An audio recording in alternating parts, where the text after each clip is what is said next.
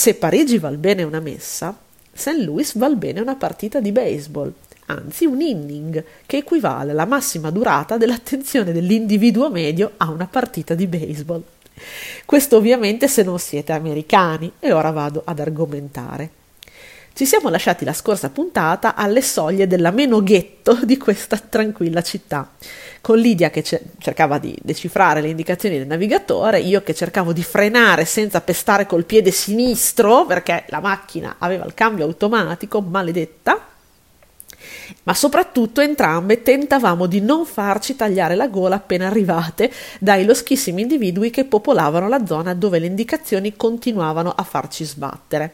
Ovviamente, ehm, non so se l'ho già raccontato in qualche altro podcast o nella real life, probabile ve l'abbia già detto cento volte, molto spesso i miei viaggi quando sono a tappe e non prenoto, non so, un appartamento per due settimane da qualche parte, ehm, li, li, trovo strada facendo, però il criterio ovviamente seleziona per prezzo, quindi perché non farlo anche a St. Louis? Ovviamente, completamente ignare di come potesse essere la città, due donne sole, ma cosa vuoi che sia? Infatti finivamo sempre nei sobborgacci più brutti ma ne uscivamo con grande slancio ed eleganza. Infatti St. Louis ha una periferia bruttissima, pericolosissima e sconsigliatissima, soprattutto se siete due italiane belle e bionde. Non che questo ci abbia intimorito, visto che lasciate le valigie in hotel e non paghe del pessimo primo impatto, abbiamo deciso di camminare per strade deserte e buie fino all'ipotetica downtown. Flashback alcuni giorni prima. Io a mio padre.